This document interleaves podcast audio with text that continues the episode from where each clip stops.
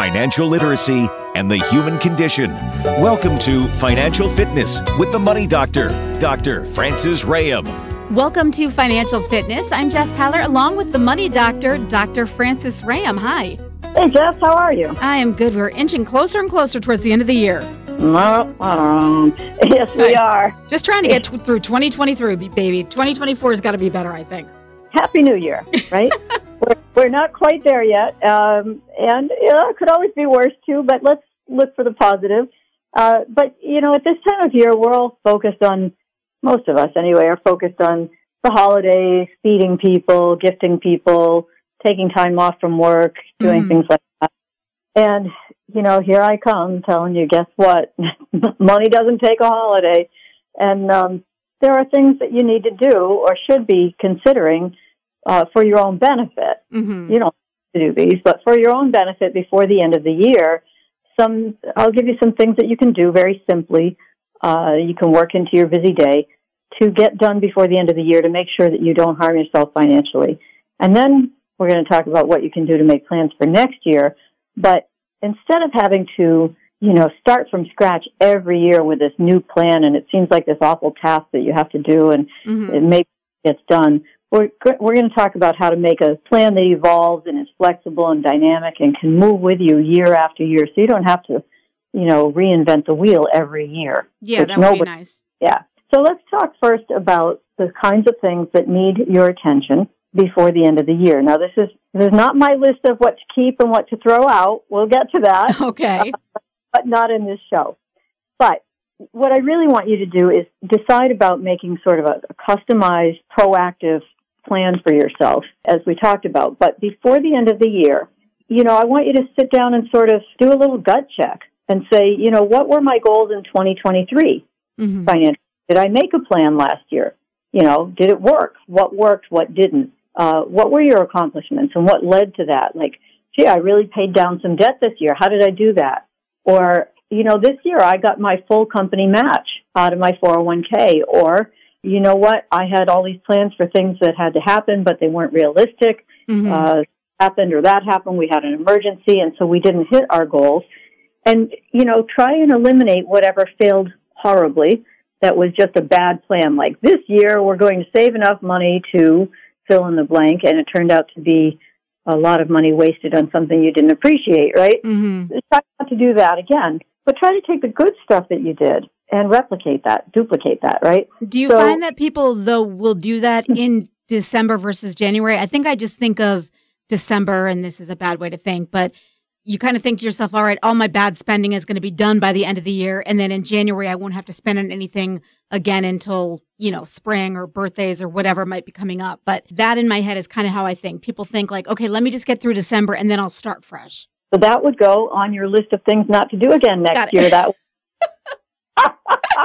okay, because it is what you do, right? That is what people do. Mhm. I'm not suggesting that you must make your plan in December, but start thinking about it. Start getting that, you know, start getting those things rolling around in your head when you're doing something that might be maybe a little more mindless. Maybe you're, I don't know, wrapping a gift or something, and you're you're not thinking about what you're really doing.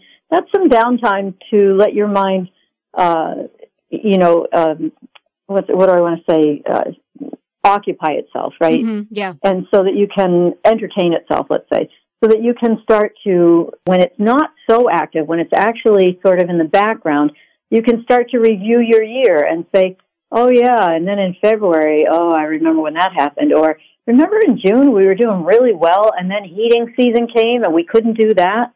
How are we going to fix that this year? We- You know, let's not have a bad heating season.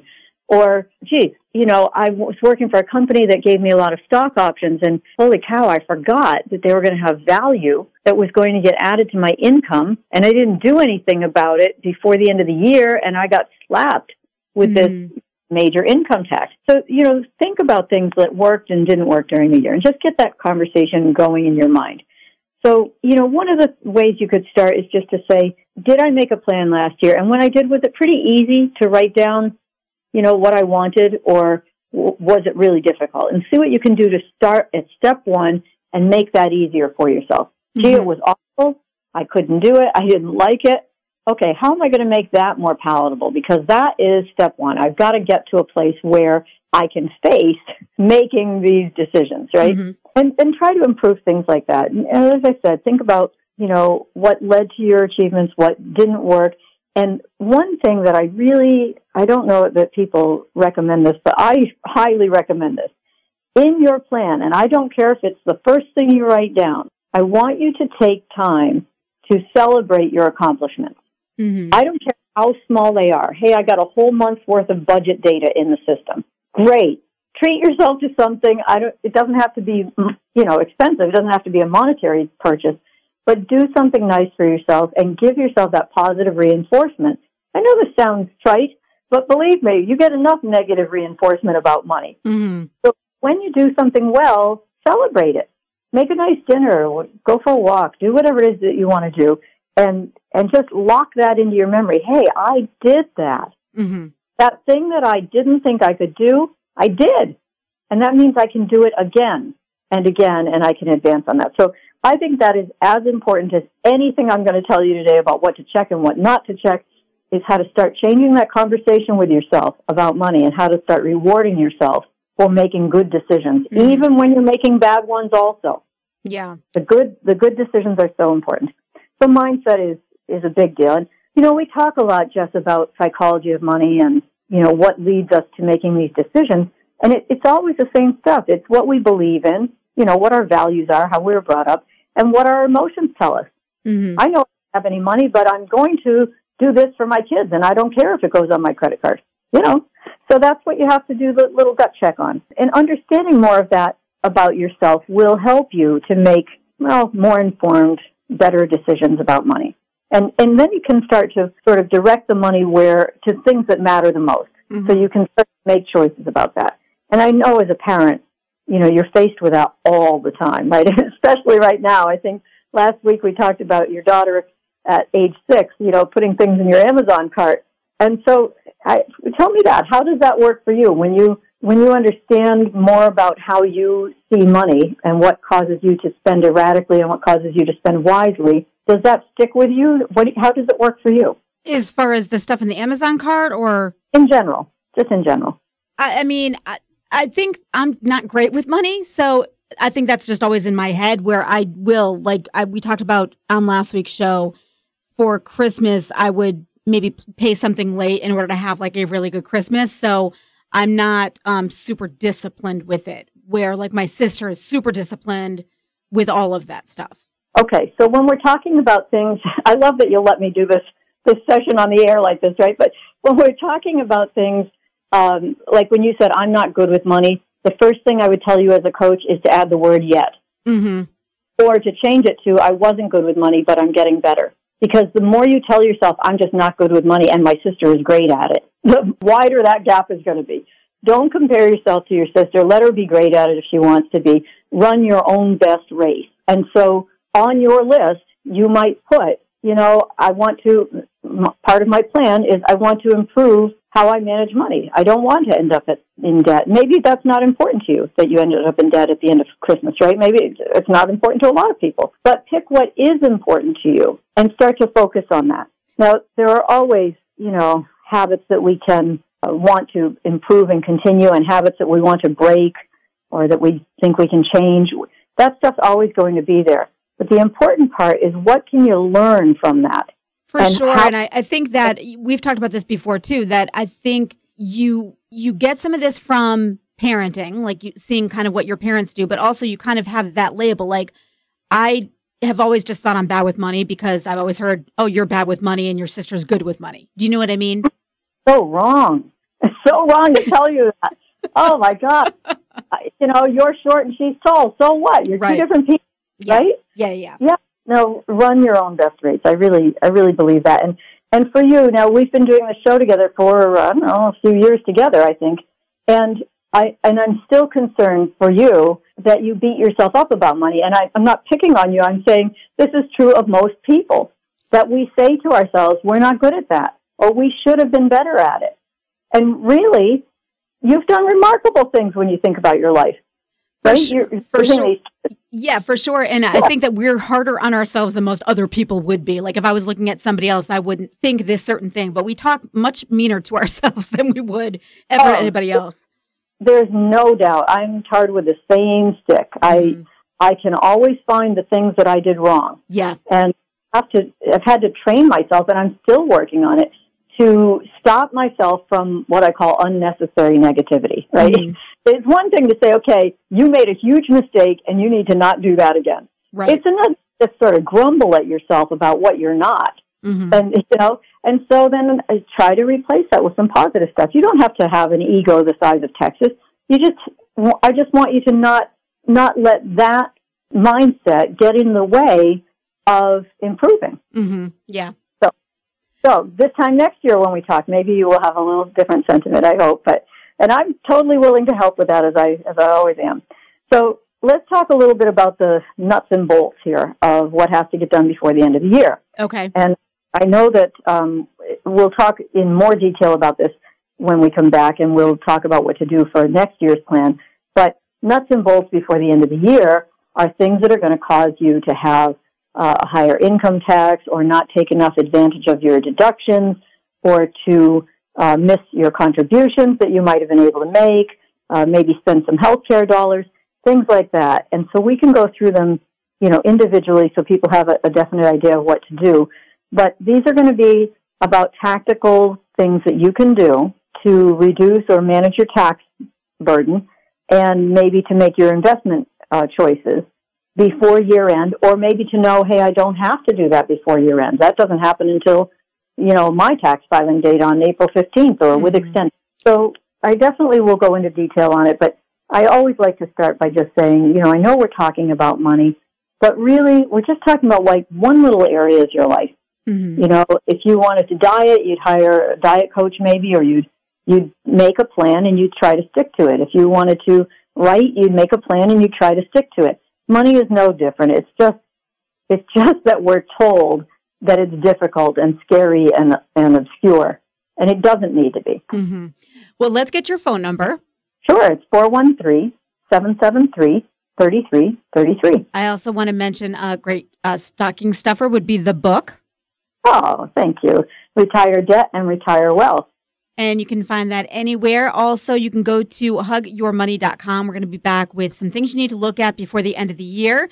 Part two of Financial Fitness with the Money Doctor, Dr. Frances Rahaim, coming up right here on WHMP. When it comes to investing, we're taught the higher the risk, the better the reward. Frances Rahaim, the Money Doctor, says it isn't necessarily true. We need to remember that with risk comes the potential for losses, and making up losses can set us back, or worse, delay our retirement. You've heard the testimonials for years about how her patented program helps people become 100% debt free far ahead of schedule. But did you know that for more than 35 years, Dr. Rahaim has been helping people retire well without unnecessary risk? Dr. Rahaim says most people mistakenly accept that in order to earn attractive interest rates, they must tolerate risk, and that choosing safety means settling for lackluster returns. But it doesn't have to be that way. You can earn competitive rates and minimize taxes without risking a single dollar of your hard earned savings. Contact the Money Doctor at Hug Your Money for a free consultation. Call 413 773 3333 or visit hugyourmoney.com. Welcome back to Financial Fitness. I'm Jess Tyler, along with the Money Doctor, Dr. Frances Rahaim. Hi. Hi, Jess. You're still speaking to me? I am still speaking. I don't mind when you give me a little tough love. I need it sometimes for sure. It's always hard for me to give people tough love because it feels like I'm uh, like I'm being opinionated and and that isn't welcome in most conversations, but it's what people pay me to do, right? Yeah, It's- no, I like it. Bring it on. well, you don't deserve a lot of it, but when you say something on the air that I think can help other people, you know, you, you're kind enough to let me use you as an example. So let's talk about the kinds of things that have to get done before the end of the year. Um, I'm going to start with uh, retirement planning.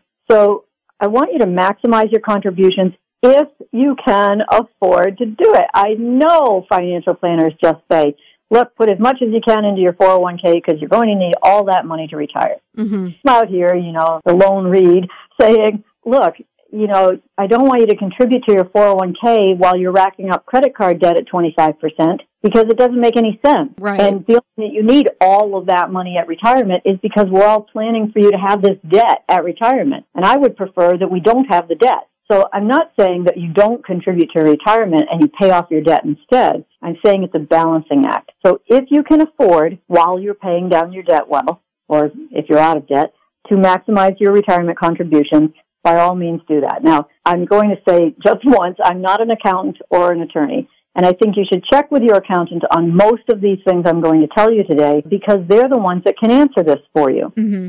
So, you know, if I maximize my contributions, how much does that save me in tax dollars? That's the question to ask. You know, for every dollar I put in, it's worth what, a dollar and 30 cents to me? How is that going to work? And so you ask your accountant. In, in terms of retirement planning, if you're in a 401k, you know, make sure that your, that your contributions are doing what you want them to do. And if you have an employer match, check and make sure that that's in there. Everything looks good to you before the end of the year. Okay. Remember, you have until the end of the year to hit that contribution limit. So this year, in 2023, it's 22,500 for people under age 50 and 30,000 for people over age 50. So you still have time to adjust that contribution if you want to. If you for- adjust the contribution, though, can you switch it at any time during the year back up or down depending as needed? Sure. Okay. Absolutely. So you could, and for self-employed people, this could be more. You might have a simplified employee pension or 401, a, a solo 401k or a plan like that. You may have higher um, contributions. But this is the time of year where you want to say, okay, I really need to call my accountant because I'm sitting, here's what people do. I'm sitting on all this cash in case I owe it in taxes, right? Self-employed people. I'm sitting on this cash in case I owe it in taxes. Oh, yeah, I've heard that uh, with a lot of people that are working in the service industry. Well, absolutely. I mean, and but the thing to do is if you ask your accountant, hey, if I con- contribute this much, how much will I owe in taxes? So you can start paying yourself instead of the government, Mhm. at least some of this money. is really important. If you only do one thing before the end of the year, talk to an accountant. Good luck right now, right? But right, yeah. talk to an accountant about that contribution. You know, how much do you think I'm going to owe in taxes? This is what my estimated income is. And how much would I owe if I contributed X? And let them tell you, hey, you know, every time you contribute a dollar, it's going to be worth this to you. hmm So if you're over age 72, now this is changing now depending on what ages people are born in, but basically if you're over age 72, you have to take these required minimum distributions to avoid the IRS penalty. So again, ask your accountant, ask your financial planner.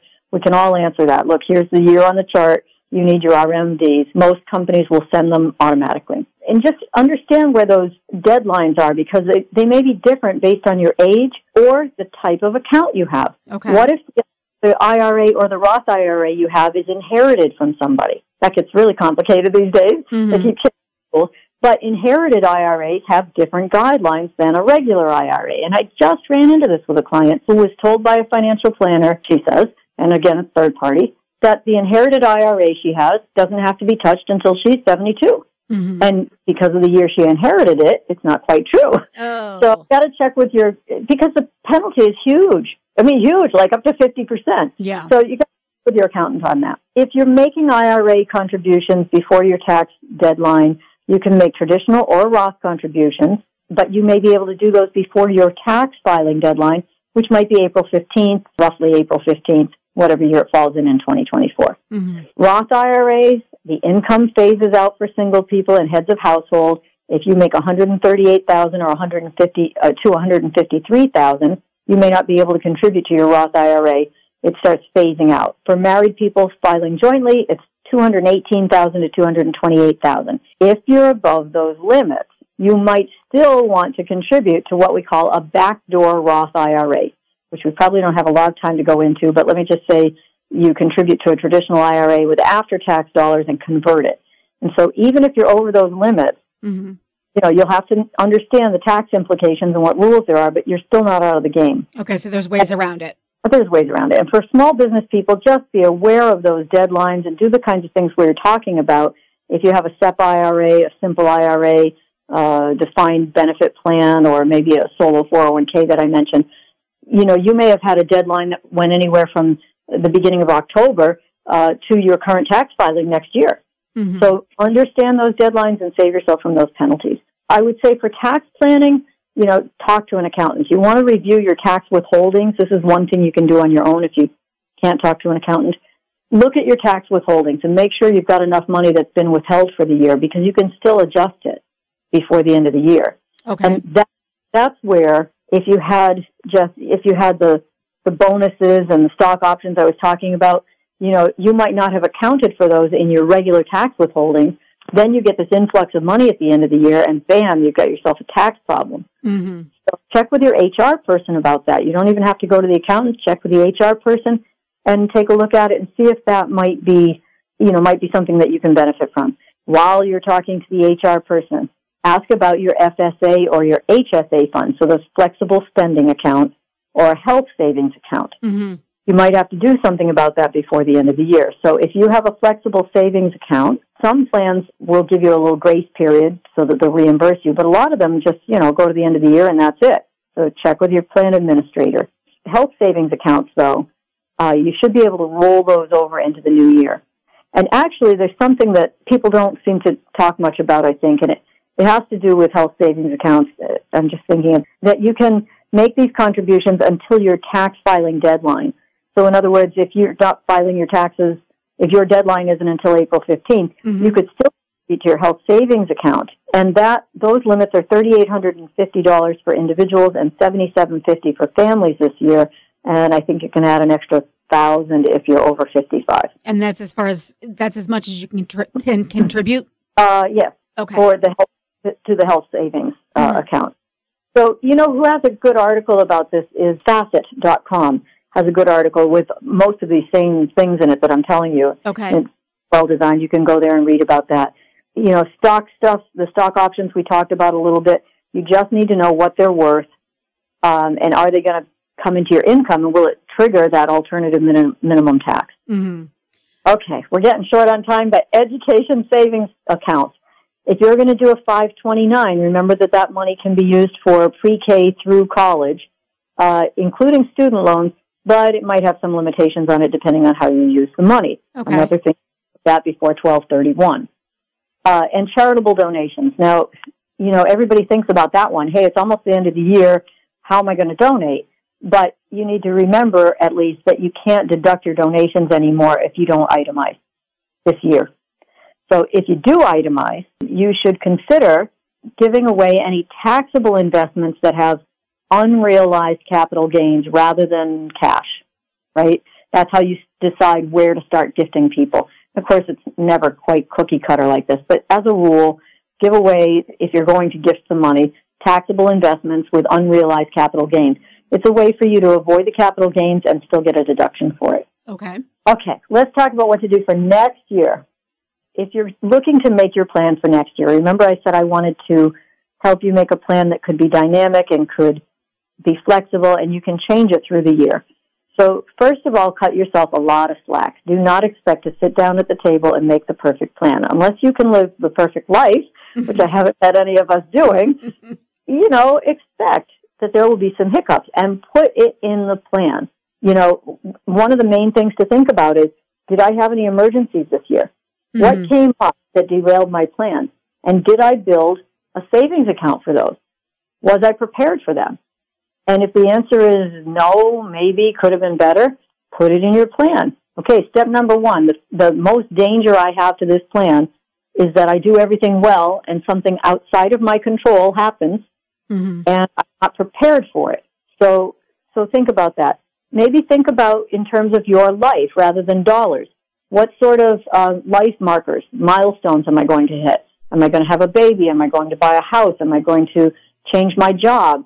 Uh, you know, any of those things, and start thinking about I need to prepare for that in some way. How am I going to do that? Think about the way you invested. Are you happy with what your investments did? Did the risk feel like too much to you? Did it feel like not enough? Uh, did it outpace inflation?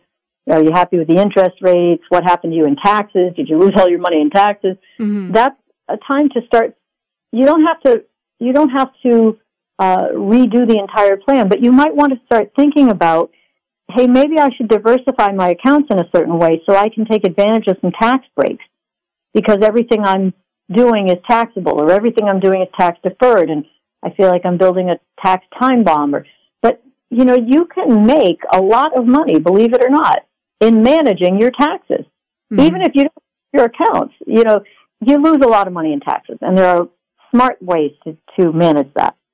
And, you know, make sure that you're prepared for this coming year if you can. You know what I'm going to tell you.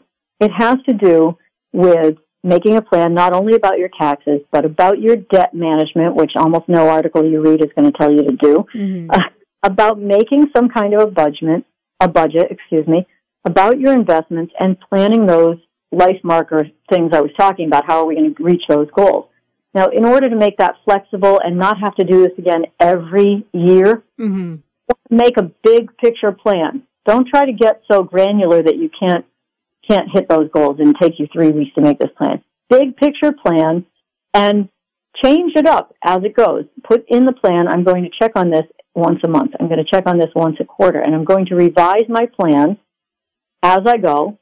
And at the end of the year, I'm going to make a little time to review my year and see what needs to be tweaked. Mm-hmm. Now, you know, if you're working with a financial planner, some help you do this, some don't. Uh, most, this is kind of outside the wheelhouse. It, it is the kind of thing that we do here, not just make this plan, but give you a, a platform where it can live. And so you can see the progress yearly and you can meet with us and say, Hey, I, I'm, you know, I'm falling behind my goal here, or what do you think about changing that up? And it's all there dynamically living right in front of you, a living, breathing financial plan with debt, budget, retirement uh, and tax situations right there so that you can more easily change it and not have to just look back a year ago and go, oh, hey, honey, look, here's my list that we did a year ago. What did we get done on that? Hmm. You know, who wants to do that every year and make another list? Exactly. So mostly, you know, same thing I always tell you, Jess, money is just about a means to an end. I don't want it to be an obstacle in people's lives. I want it to be a power. I want it to empower them so that they can you know, escape that feeling of, I don't want to look at that, I'm bad at that. Mm-hmm. I hope it's useful to people. Uh, I know it comes at a hard time of year to hear this. So go back maybe and listen to the podcast again or, you know, buy the book or whatever. But it's, um, just call us if you want help with this. I mean, that's, yeah. I never like to go with an ad, but if you want one thing, one takeaway, you know, we'll help. For sure. And I think it is super helpful. And if maybe you do it this year, then next year you're not going to be in the same situation. So, I mean, you always want to review, but like you were saying, if it's an ongoing thing, it's not a every year you've got to clean it up and start again. Well, your one thing might be this year I'm going to hire a coach. All right, let's get your phone number. Sure, it's 413-773-3333. Or as always, you can go to hugyourmoney.com. We'll be back next week with another edition of Financial Fitness with the Money Doctor, Dr. Frances Rahaim, right here on WHMP. Thank you so much.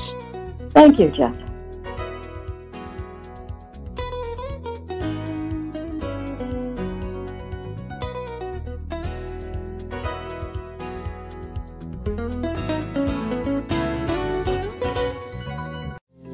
You heard about Get the Tea? It's an online herbal supplement company with high quality standards. You cannot find these in stores. They carry cleansing teas and targeted herbal supplements for all your health needs. Go to getthetea.com today to order yours. Health shouldn't be put off, it should be a priority. And check out their specials page for sale items. That's getthetea.com. Enter code TEA123 for 10% off exclusively for my listeners. Getthetea.com code TEA123. Order today. This is Frances Rahaim, the Money Doctor. Now you can become 100% debt free, budget successfully, and retire well.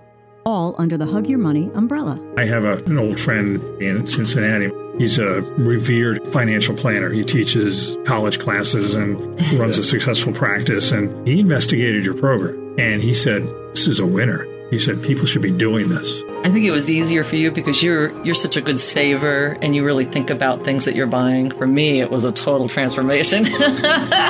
I'm Wendy. And I'm David, and we just completed the program. And we're completely out of debt. It was so exciting. Remember I called you at work, I said, We're done. Yeah, we're done. We're like, we should go out and celebrate, and have dinner. There must be something you do when you, you know you're done.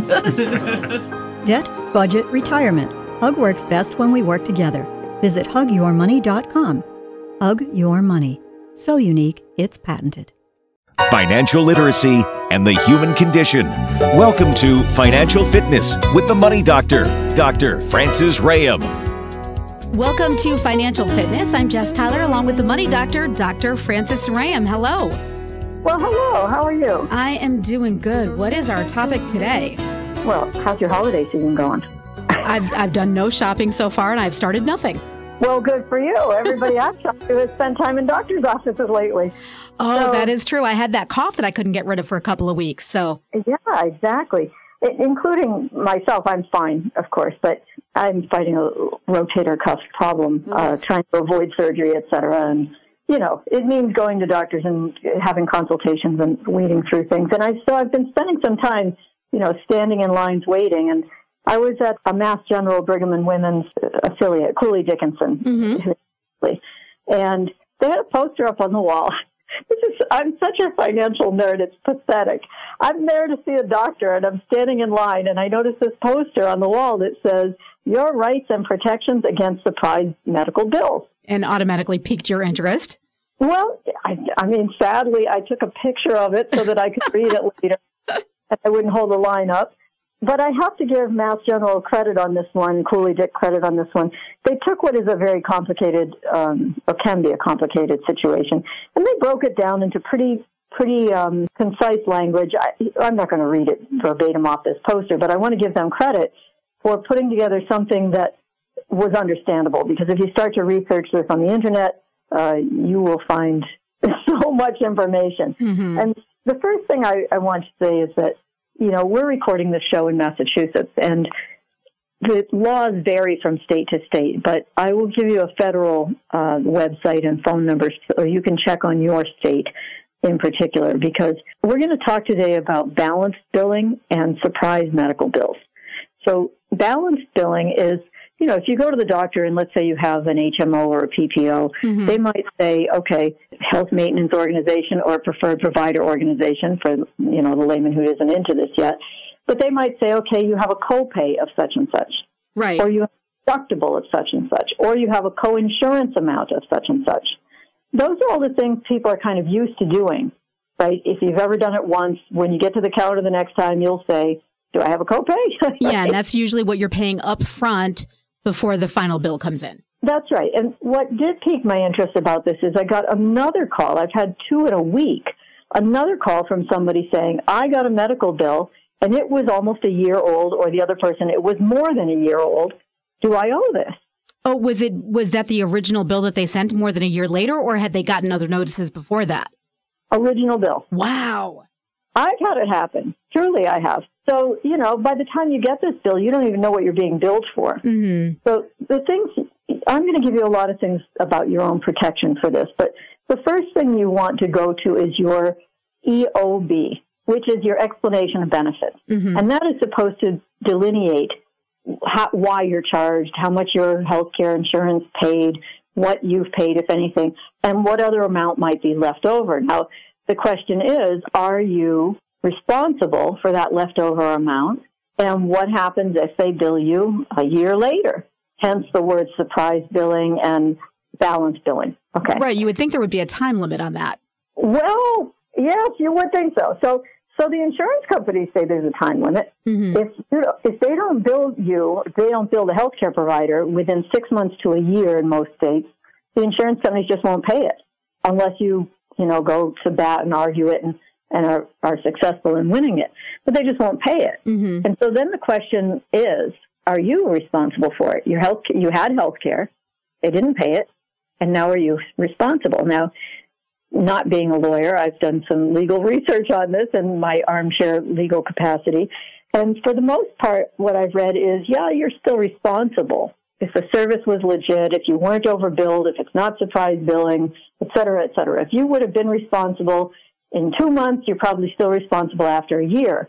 However, I will tell you that in my personal experience, whenever we've had this happen, including these last two phone calls, Mhm. we just call up and say, look, you know, this was a year ago. I mean, come on, you can't expect these people to pay this now. And they just wiped out the bill.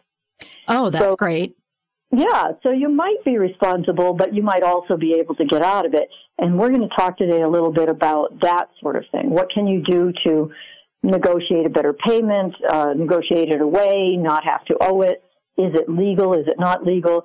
Uh, again, a caution, word of caution, talk to an attorney about this. I'm bringing general information for educational purposes to the airways. And so, poster that I'm talking about uh, was very clear about, you know, whether you're getting your service out of network or within your network. So if you are, if you have health insurance and you are part of, let's say, a PPO or an HMO, as I talked about briefly earlier, then there are certain providers you're supposed to see, right? If you can. Mm-hmm. There, if you want your insurance to cover you, let's say, you should stay in network if it's possible. Right, or it pays at a higher benefit if you go to that preferred provider versus owing a little bit more if you go to somebody out of network.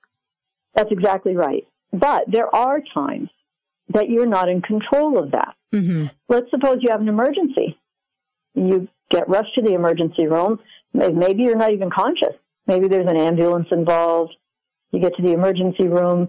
Whoever's on staff doesn't happen to be part of your in network provider. Mm-hmm. Or they have to call in a specialist and they're out of your network. Right.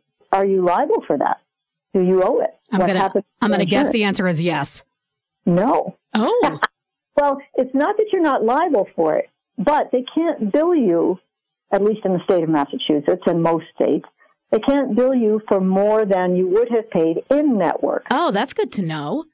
Yeah, and for emergency services, mm-hmm. uh, the most they can bill you is the in network cost that we're talking about, such as your co payments, co insurance, or deductibles. They can't balance bill you for emergency services. In other words, you know, if, if uh, they bill your insurance for seven hundred dollars and it pays five hundred, mm mm-hmm. they can't bill you for those other two hundred dollars under emergency services. This is one of the places you're protected from balanced billing in the state of Massachusetts, Commonwealth of Massachusetts. Now, how likely is it that they will try to balance bill you? Does that happen often, or do you know um, information on that? You know, I really don't know the answer to that. I, I would say from personal experience, I get people who get these bills that show up late most often from collection agencies. Mm-hmm, yeah. Somehow things get peddled off to collection agencies or collection agencies buy them and then try to collect from people, very often seniors. And whatever they get, you know, they get a portion of and the hospital gets the rest or whatever. So I'm not a conspiracist about this. I don't think that the hospitals are going, great, balance bill everything you can, you know. But I, I also think that people in charge of billing, they aren't in the emergency room when you get these services. They're they're doing their best to keep all these insurance company regulations and billing and contact information uh, organized. And I, my hat's off to them. I'll tell you, medical billing. Oh my goodness, everything's got a code. Nothing mm-hmm. goes by name. If you punch in the wrong code, it doesn't get paid. Uh, it's it's um you know a labyrinth of information. In my previous life before radio, I was uh, I was did medical billing for Phoenix no. Insurance. I did. I I did. I had all the diagnostic codes and the office exams and all of that. So I I'm actually up on this. You never told me that. Oh, that's yeah. fascinating. Four hundred oh one point nine hypertension. I know these codes. what was it again? 401.9. That's your diagnostic code for hypertension. So what? So tell us a bit about your side of that. What was that like doing medical billing, and did you have any idea if you were, you know, balance billing someone who shouldn't be? No, you you really didn't with that. I mean, it, it, like you said, it all had to do with the codes. Like if you happen to put in the wrong code, say for example, a doctor sent in a bill for an extended exam, like maybe it was a physical or like a long, you know, a longer visit. If you mm-hmm. happen to put in the wrong code, they might just get paid for a regular office visit and then the balance bill would go to the patient. So it is something you have to stay on top of because not only can they just try to bill you the balance bill because hey, if they get the money great and if they don't, they know they're going to write it off but, you know, you got to keep track of if there might be a mistake made on on some end. Yeah. Yeah, so you were on the insurance side? I was on the insurance side. So what would happen is doctors' offices would send in um, the bills for office visits, surgeries, whatever it might be, and I'd have to like look through the bill and review, see was this really a comprehensive exam? What what exactly did they do, or was it just like a quick blood pressure? you know, temperature, 15 minute visit, make sure that they're billing for the appropriate office visit for the appropriate length of time. Um, for surgery, you'd have to kind of read the reports to see if it looked like there might be complications, then that bill might be higher and then that would have to be justified by a doctor on staff.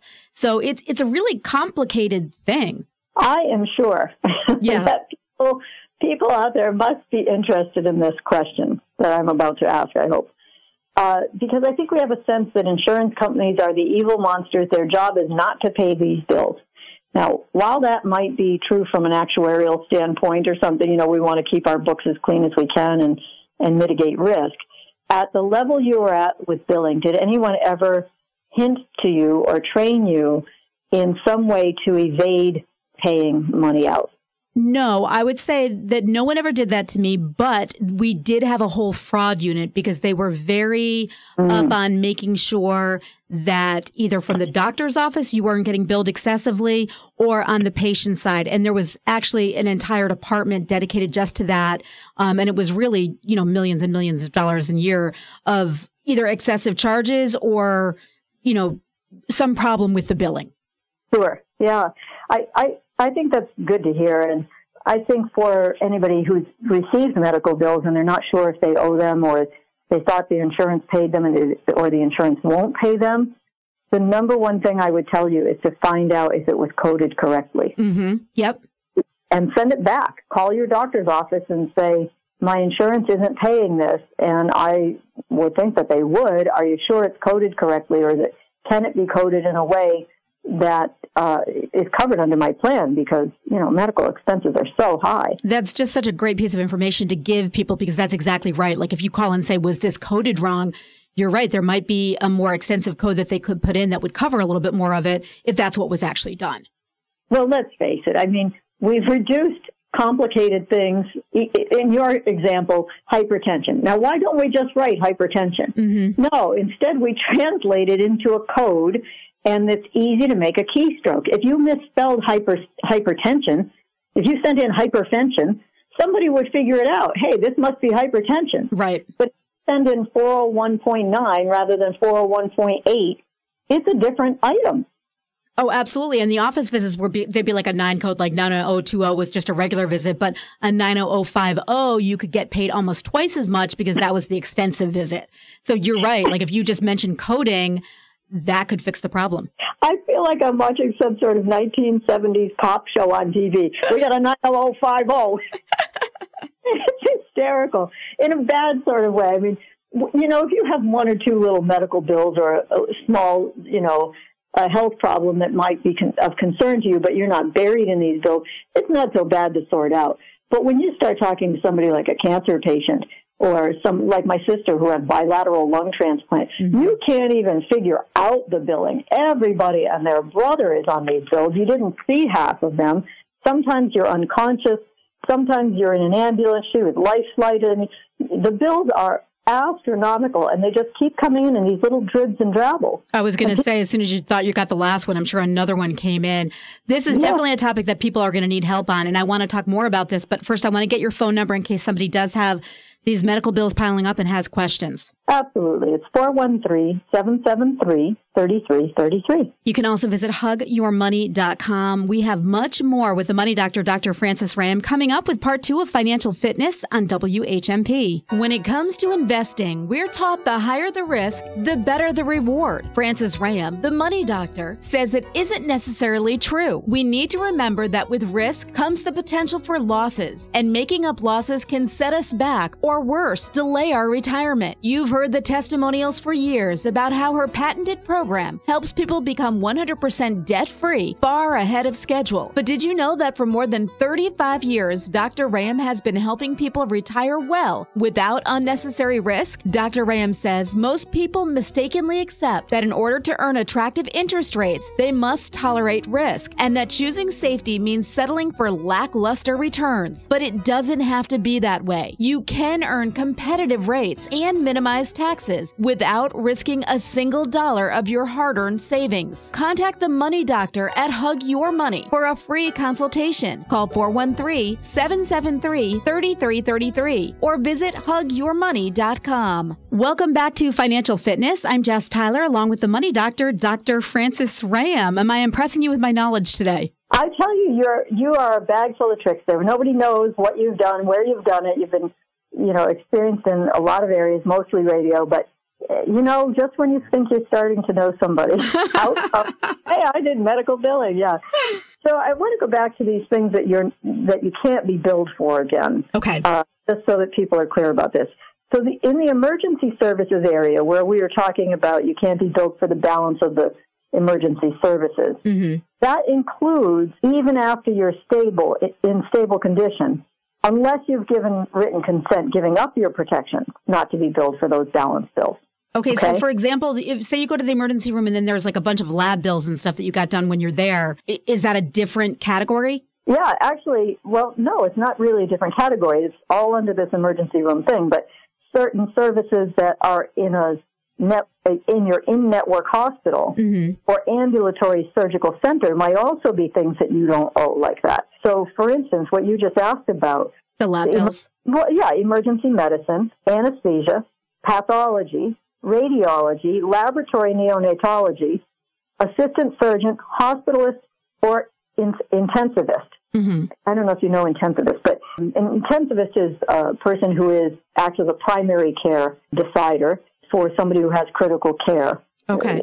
critical care needs, rather than as a consultant. Like I, I have recommended over the years, get a patient advocate involved, and a lot of hospitals now have just cut that job out because of budgetary problems. But um, Which is really sad because this stuff gets really, really complicated. I know when my mom Yeah. got sick, uh, if we hadn't had my sister who's a nurse, we wouldn't have been able to figure any of it out. Absolutely. And so an intensivist, it would be, you'd think that would be some specialized thing that they wouldn't pay for. But in this case, yes, they can't balance bill you for that. Oh, interesting. And that bill is probably expensive. Yeah, I'm sure it is. So, you know, if you get these types of services in network, the out of network providers can't bill you unless you've given up that written consent.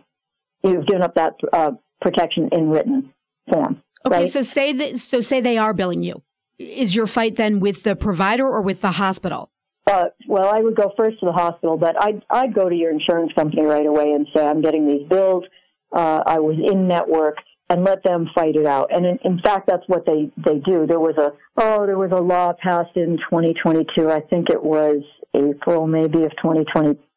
Mm-hmm. Maybe it was April 2023. 2023, I think it was, that covered some things like that, like what medical bills would show up on your credit reports and which would not Mm-hmm. and when they disappear and all of that. But also, I think under that same law, um, they said if you're balance billed or if you don't think you owe something, go to the insurance company. The insurance company will argue it with the provider and keep you out of the middle of it until there's a resolution, so that really ill people are not well, so that anybody is not bothered by this. Uh, at a time when they're supposed to be focusing on recovering. Yeah, I'd much rather have my insurance company fight it out than have to deal with, you know, each bill individually. Yeah, yeah. I mean, in some states, this balance billing is illegal. Uh, California comes to mind. Our, our neighbor Connecticut, Mhm. I believe, is still illegal. Uh, Florida, Oregon, there's a bunch of them. Now, many of the states have some sort of blend of protections, like Massachusetts has, where it's not illegal, but it's very limited what they can do. Mm-hmm. So you're only responsible for paying your share of that bill, like co-payments, co-insurance, deductibles, that you would have paid if the provider was an in-network provider. And this is in an emergency room situation we're talking about. That's right. And, and those others in-network hospital or ambulatory surgical center things that I listed there, like like the like the uh, intensivist and the Mhm. lab laboratory work, et cetera. You know, the first thing you should be doing if you're getting these bills is to be paying attention to, hey, do I actually owe this or not? So let me just run this down. Your health plan in general must pay these kinds of things. They must cover emergency services without requiring you to get prior authorization. Mm, that's always a funny one when you hear that. Like, I didn't know I was going to have the emergency, so kind of hard to do a prior authorization. Yeah, well, it used to be the case, but now, no, they, they must cover you for that. They must cover emergency services by out of network providers. So if you go to the emergency room, as I said before, and somebody needs to care for you and they're not in your network, the insurance has to cover it in general. I'm sure there's some exclusion somewhere I don't know about, but yeah, so they have to base what you owe the provider on that in service schedule that I'm talking about. And they have to show you that amount on your explanation of benefits. So one of the keys to all of this is that EOB, mm. explanation of benefits. If you just get a bill and it says, you know, pay up or else, right? You you want to get, okay, what were these services? When were they done? How much has my insurance company paid? And if you're not getting that, absolutely start by requesting that. Okay. And they have to count any amount that you pay for these emergency services or out of network services toward your in network deductible or out of pocket and out of pocket limit. Okay, that's good because that's always that's always more for your out of pocket if you do an in network. So that's good. Yeah, so I mean there's some benefit to doing it. But so that that's the the balance billing I'm talking about, it's surprise billing. You know, you're you're unconscious in an in a helicopter and a year later you get a bill that you had no idea was happening because you know you paid your copay and co-insurance and deductible and now you got a forty thousand dollar life flight bill or whatever you don't owe it mm-hmm. but somebody owes it maybe but you're under your health insurance it's likely that you do not owe that uh, in the state of massachusetts um, with regard to balance billing and surprise medical bills but it, again i can't caution this enough I, I often say i'm not an attorney but I'm not only not an attorney, I'm a bit out of my depth here because I'm not a healthcare specialist. Right. So, you know, I'm bringing this to light because people complain to me, geez, I got these bills. I don't know what to do about them. Are they going to bother my credit? I, I've set up a payment plan to pay all these bills. They keep coming in. Uh, the biggest thing I get is people will say, I've, I've set up payment plans. Every time I get a bill, I set up another payment plan. But when I hear from them, it's because they've gotten so many payment plans, even though the payments are low, they're struggling to make them, and the bills are still coming in. You know, my previous uh, producer and and our friend uh, Chris Collins, you know, was quite open about this on the air that he had major medical problems and the bills kept coming and coming and coming, mm-hmm. and the stress that was involved in trying to manage those was so high. And you know, we became involved together about this and and just figured out what did he owe, what did he not owe, and made small payment arrangements on the things that he actually owed. But a lot of that stuff is just about what we were talking about earlier. It's either not coded correctly, it's billed inadvertently, somebody didn't realize that you were on an uh, an HMO rather than a PPO or or the you know the opposite, whatever, and so these bills get sent out to you.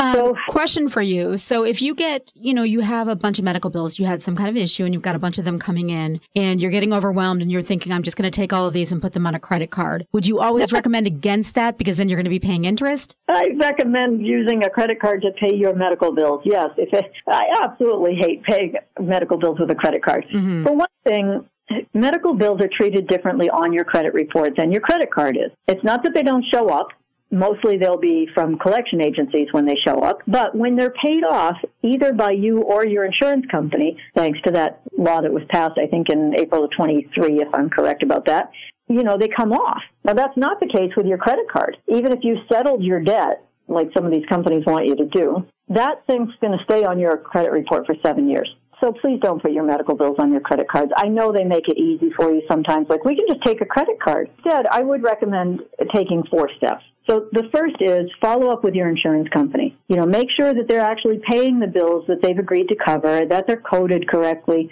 That's your first point of check is your insurance company. Mm-hmm. Checkpoint, are they paying it? Will they argue it for you? Because believe me, the insurance company will go to bat on this. As, as you well know, that's what you were doing was vetting these bills so that the insurance company could figure out whether they were supposed to pay them or not. Exactly, yeah. So then you can negotiate any unmanageable bills. Let's suppose you get through this part and now okay, I still owe this stuff, but I can't pay it. Mm-hmm. Just call the hospital, call the medical provider, whoever is billing you, and try and negotiate it. They, in my experience, have been more than happy to set up a payment plan, even if it's just a tiny little amount, $5 a week, whatever you can afford.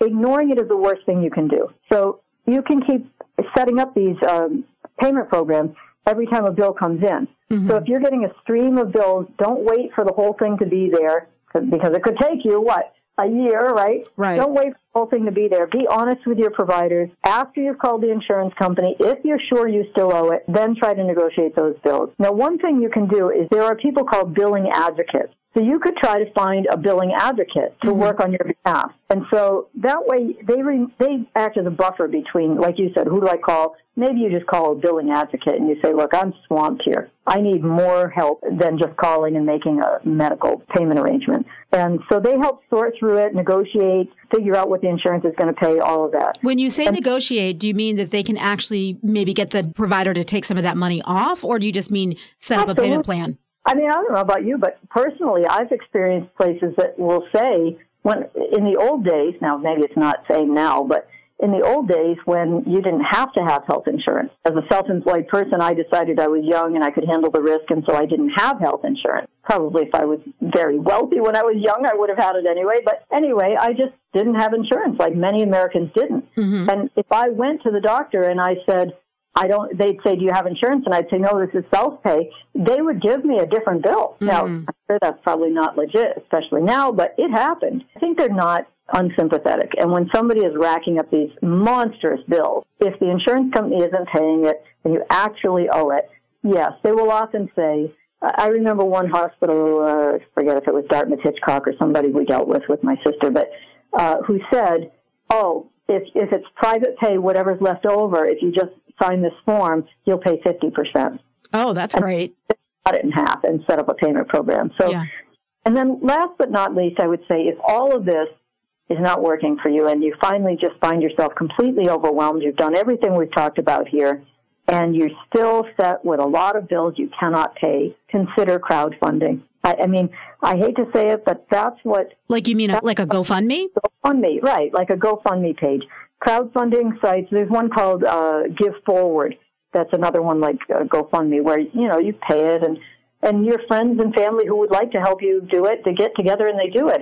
I recently had a, a client who's unfortunately now has passed away and he had terminal cancer. He was fairly young, you know, early 50s. And he was very worried. He'd never been sick. He didn't have a lot of life insurance. You know, he's very worried about his family and the medical bills are pouring in Mhm. and he's having treatments and he's worried about everything.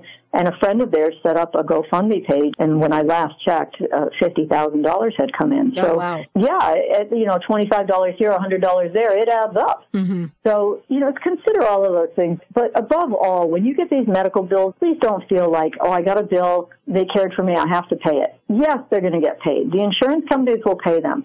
Um, even the out of pocket people that I'm talking about who can't bill you more than the in service uh, fees, hmm whatever they overbilled it, the insurance companies pay. So it's not like you're not paying people who are caring for you, but you need to watch out for yourself in this case too, and that is what you pay insurance for. So let the insurance companies argue it.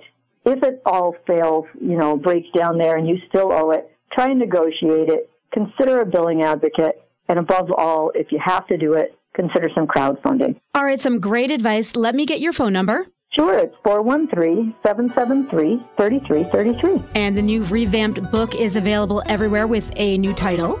Uh, retire debt and retire well. And you can also visit hugyourmoney.com. We'll be back next week with another edition of Financial Fitness with the Money Doctor, Dr. Frances Rahaim. Next week on WHMP. Thank you so much. Thank you.